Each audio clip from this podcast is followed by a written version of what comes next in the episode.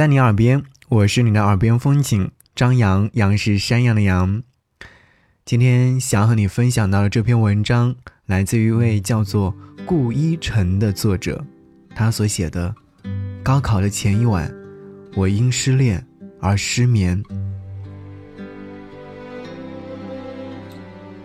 十年前的那一晚，我躺在宾馆的床上，久久不能入睡。那是考点附近的一家廉价宾馆，和其他分到这所学校参加高考的同学一样，我选择了它。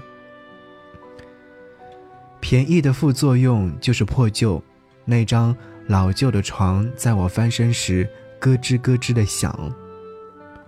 我翻身是因为我睡不着，我睡不着是因为我失恋了。对于一名十七岁的男生来讲，人生最艰难的事情，不是第二天就要高考，也不是失恋，而是在高考的前一晚，突然发现自己还没有恋爱，就失恋了。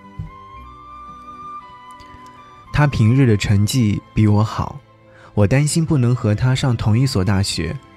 我也想过，要不就不追求上同一所大学，退而求次，只要能和他。在同一所城市上大学就行，大不了我到时候每周末跑去看他。但我转念一想，在同一间教室三年时间，我都没能和他在一起，甚至连一句喜欢都不曾说出口，那去了更广阔的天地，我又能如何呢？不过是渐行渐远罢了。这场炙热的暗恋，还未绽放便已凋零，最终不过是一场空欢喜而已。一念即此，悲从中来，不可断绝，辗转反侧，难以成眠。那天晚上，我不知道自己是几点睡着的，只知道第二天我还迷迷糊糊的，闹钟就响了。坐在高考考场里的时候，我整个人都是懵的，脑袋里一团浆糊。第一场的语文做阅读理解的时候，我觉得才是最需要被理解的那一个。什么？你问我作者这样写的好处是什么？昏昏沉沉的我，只能乱写一气。中午飞快地吃完午饭之后，我还企图睡会儿觉。养养精神，但对语文失利的担忧赶跑了我的睡意。我越睡越焦虑，越焦虑我就越睡不着。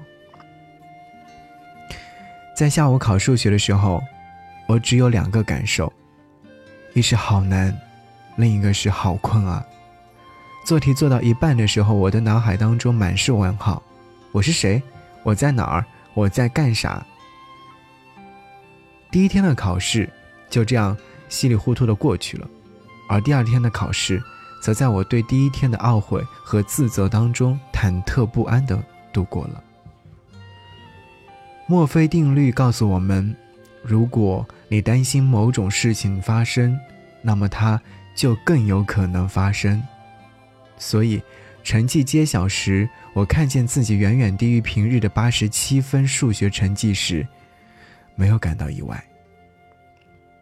真正的意外是，最后我和他的成绩相差无几，但我们并没有去同一所大学，也没有去同一个城市。在填报志愿之前，我向她的闺蜜打听过她的选择，但她特意叮嘱闺蜜，一定不要把她的选择告诉我。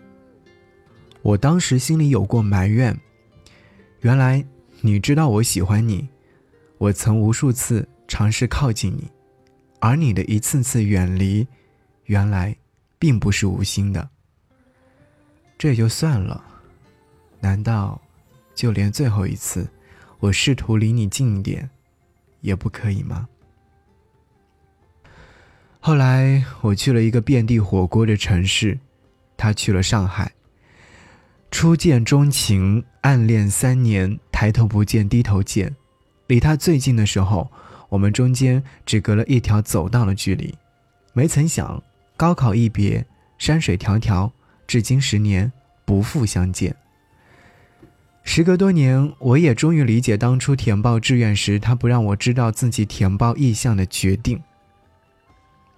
谢谢你喜欢我，很遗憾，也很抱歉，我并不能回馈你什么，但我不希望，在这个人生最重要的十字路口，你却因为对我的喜欢而做出不理性的选择。没有必要，真的。你应该走你自己想走的路，不要为了我走上一条错误的路。我不是归人，我是你的过客。很难想象，如果当初我得知了他的填报意向之后，如今的我们会怎样？我一定会跟随他的脚步，哪怕那并不适合我，毕竟。这种事在文理分科的时候，我已经不顾所有人的反对，做过一次了。可是，和他上了同一所大学之后呢？我应该会追他吧，毕竟也不算早恋了，老师和家长都不再反对。也许我能追到他，也许我不能。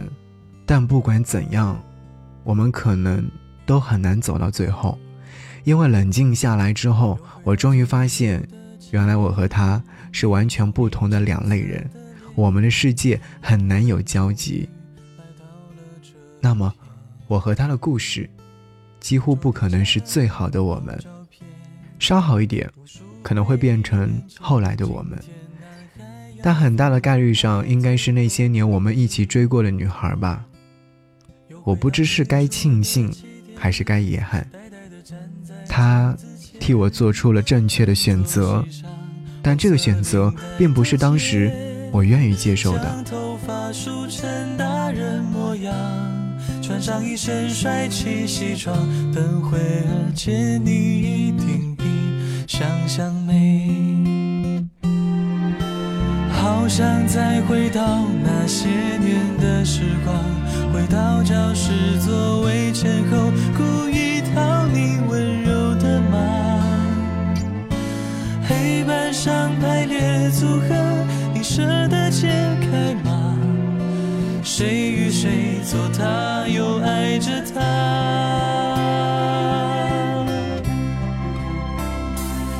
那些年错过的大雨，那些年错过的爱情，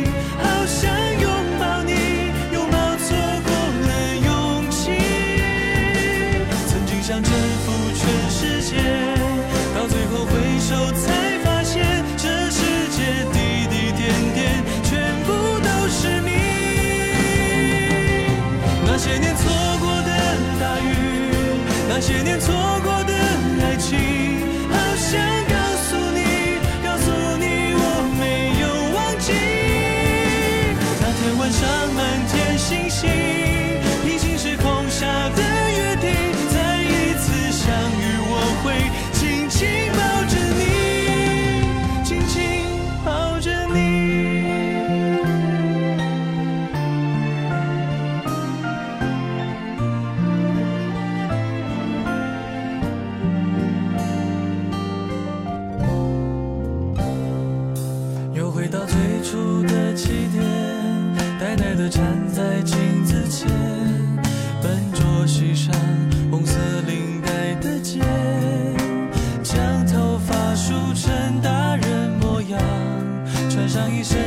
起西装，等会儿见你。